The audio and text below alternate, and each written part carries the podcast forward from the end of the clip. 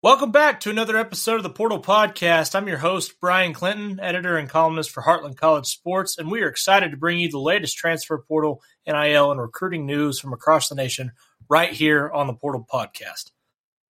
Today is February 8th, 2023, and I'm not quite ready to announce the dead yet, but I have a question to ask. Is the transfer portal killing high school recruiting? It's debatable, at the very least but I I do think that we can at least say it's certainly changed things. Kids that were getting scholarship offers beforehand are no longer getting those offers because it's a lot easier just to go and grab somebody out of the transfer portal. We're seeing it across all sports. We hear about it mostly in football because football takes the precedent in a lot of situations, including the transfer portal.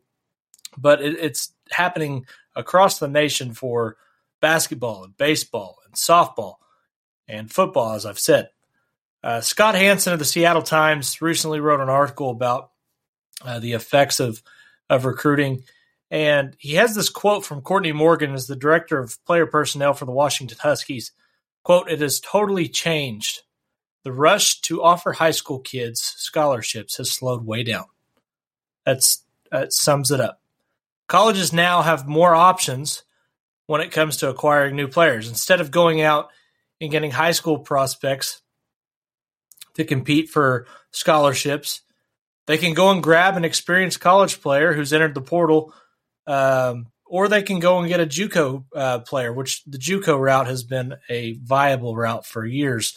But just adding another uh, mode of competition to high school players has made it that much more difficult. Uh, in 2023, the 2022 and 23 transfer portal cycle a total of 1,907 players entered the portal. 1,092 of those players have found a new home. That's 57%, right around the numbers we gave you a couple of weeks ago. 810 of those players are still looking for a home, which is around 43%.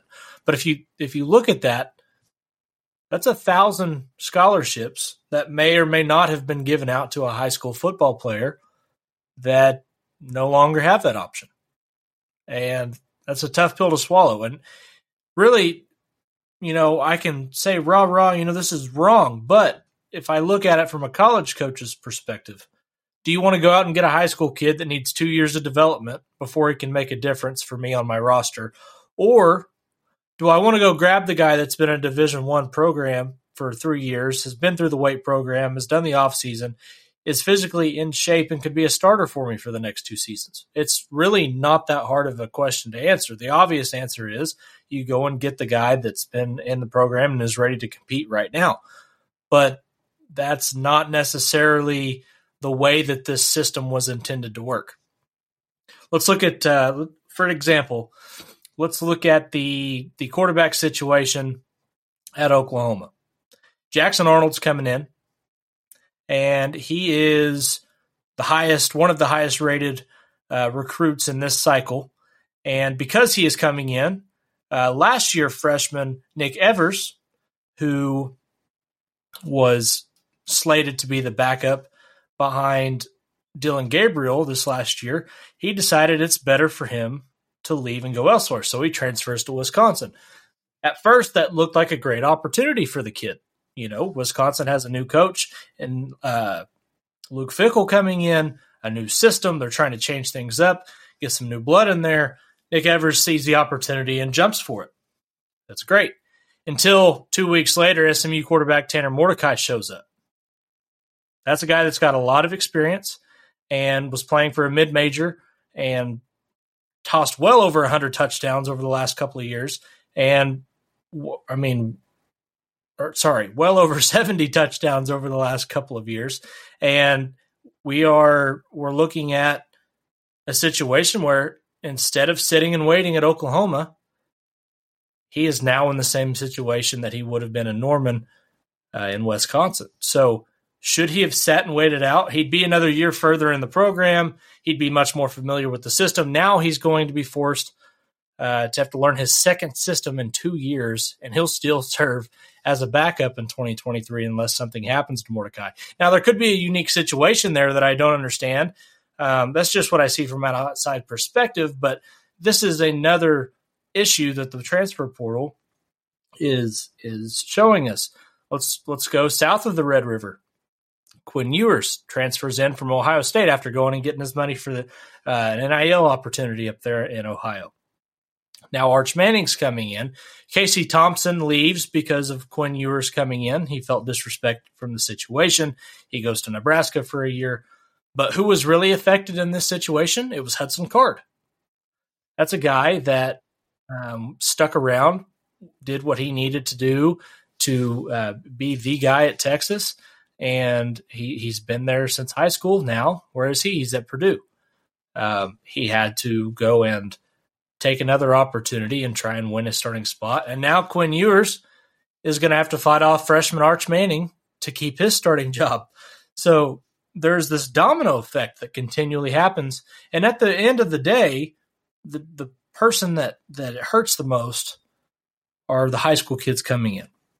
Let's stick to the quarterback uh, position. There's an excerpt from Lindsey Young of the Chattanooga Times Free Press uh, just kind of she she talked about the issues that are going on uh, with with quarterback recruiting at the high school level. She says over forty percent of FBS starting quarterbacks this past season were transfers. According to On3.com, which tracks transfer portal activity, 133 quarterbacks entered the portal this offseason. 43 of those 133 quarterbacks are still uncommitted, and of the 90 who have signed, only 13 did so with FCS or lower programs. That means that 77 of the 133 FBS programs will have a new quarterback. And while many of those 77 schools had a quarterback transfer out, the reality is the great majority of open spots are not being filled by high school recruits. That uh, it, it, that sums it up perfectly. So the biggest issue which she kind of alluded to this a bit, but the biggest issue that nobody really is talking about is the FCS recruiting.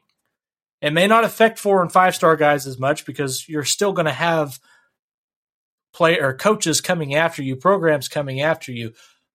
But in reality, the vast majority of college football players are not four and five star players. That's just how it is.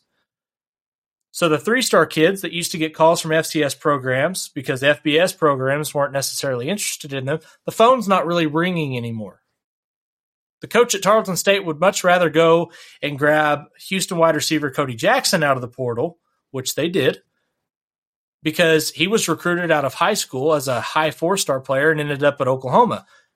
Wouldn't you rather, as a high school coach, go out and get a kid that is talented as that versus somebody that you might attribute to playing at Tarleton State in a normal year. High school players with realistic goals and dreams of playing college football right now are simply having to just go to work or go to school because there's an easier and a quicker replacement option for roster needs than developing a high school kid like we originally saw in the years prior to the transfer portal.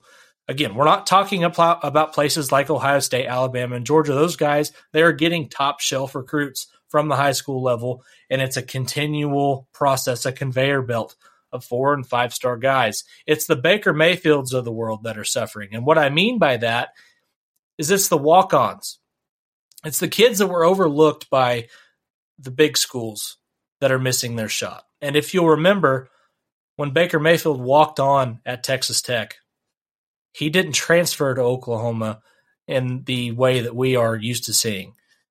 He wasn't allowed to just transfer without uh, losing a year. He had to sit for a year, and then he had to go to court to he had to go to court to regain that year back later on down the road.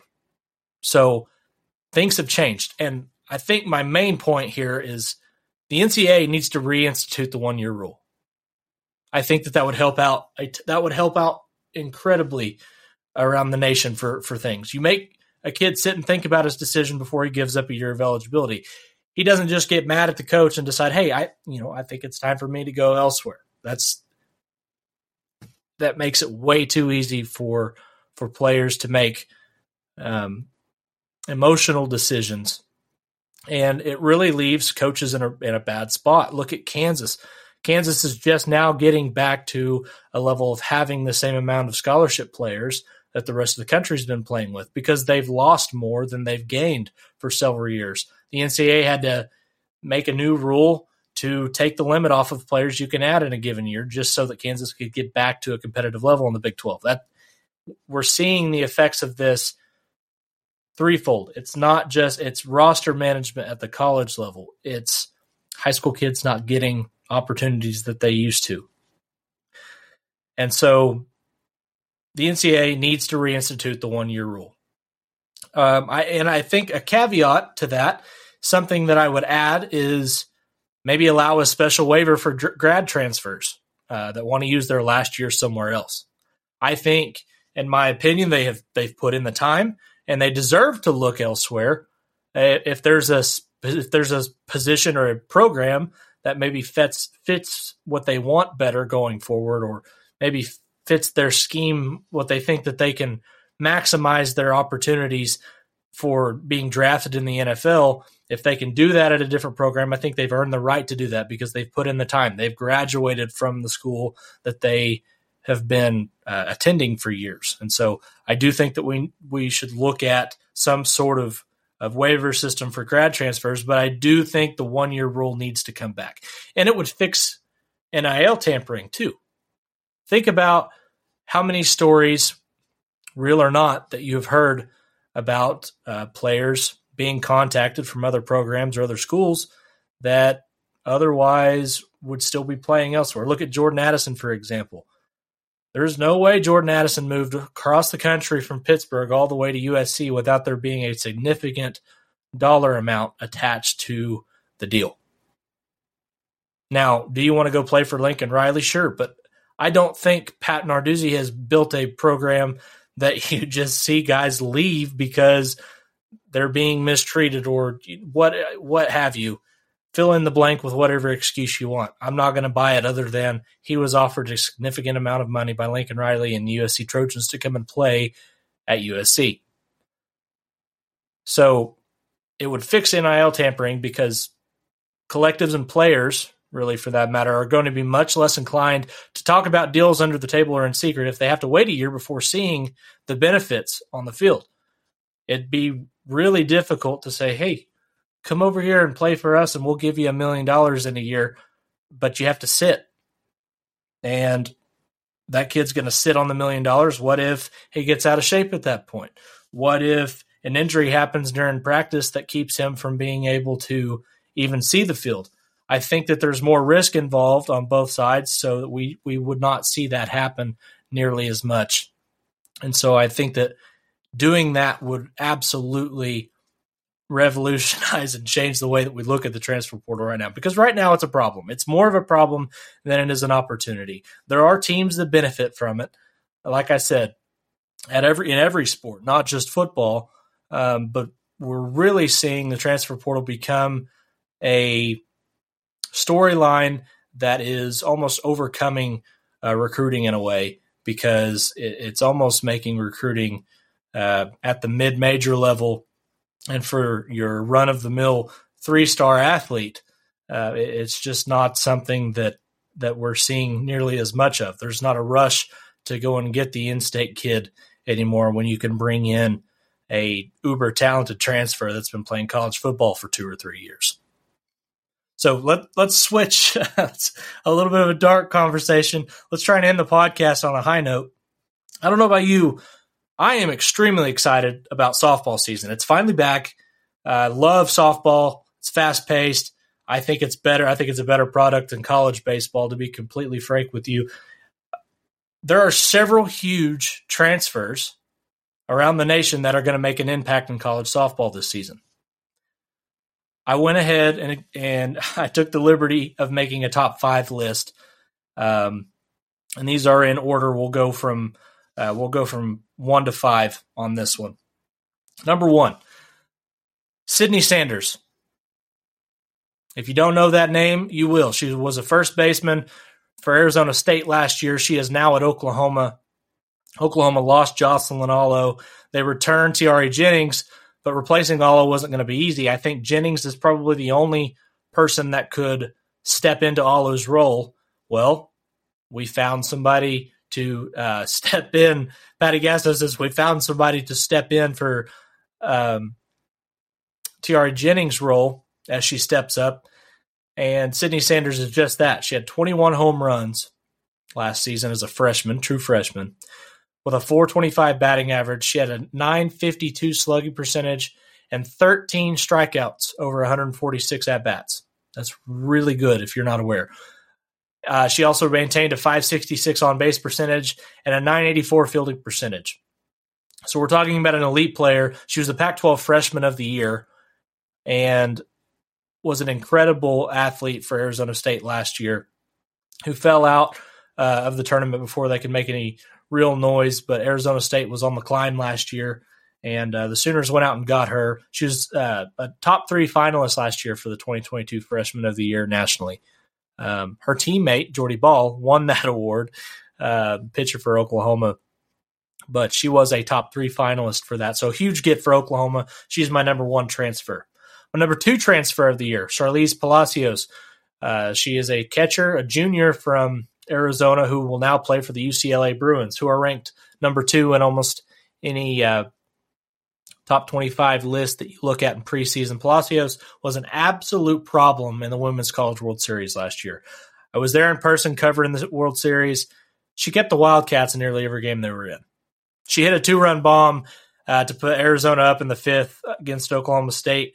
The Cowgirls rallied to win the game 4 to 2, but the electricity in that dugout and the absolute presence that she has at the plate is going to be big for UCLA because UCLA's got to replace Delanie Wisz.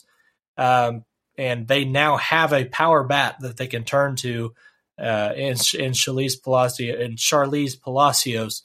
Uh, 20 home runs last season, a 326 batting average, and 64 RBIs. That's pretty stinking good. Uh, my number three transfer, Oklahoma State's Lexi Kilfoyle. She's a right-handed pitcher and utility player from Alabama. She will have two years of eligi- eligibility remaining this is a huge addition for Kenny Gajewski. Um, does anybody remember the name Miranda Elish? If you follow Oklahoma State baseball, you certainly do. This is a perfect fit to replace Miranda Elish. She's a strong bat. She has a great arm to pair with Kelly Maxwell. You're not asking her to be the ace. It's a it's a perfect fit, and her upside is tremendous. So if she can come into Stillwater and do what she is capable of, Oklahoma State will be much better for it. Uh, she has a career ERA of 206. Uh, she only had 13 at bats in 2022, was dealing with some health issues. So if she can get healthy and be what she is capable of for Kenny Gajewski's squad, Oklahoma State will be much better for it. Uh, number four, back to Norman.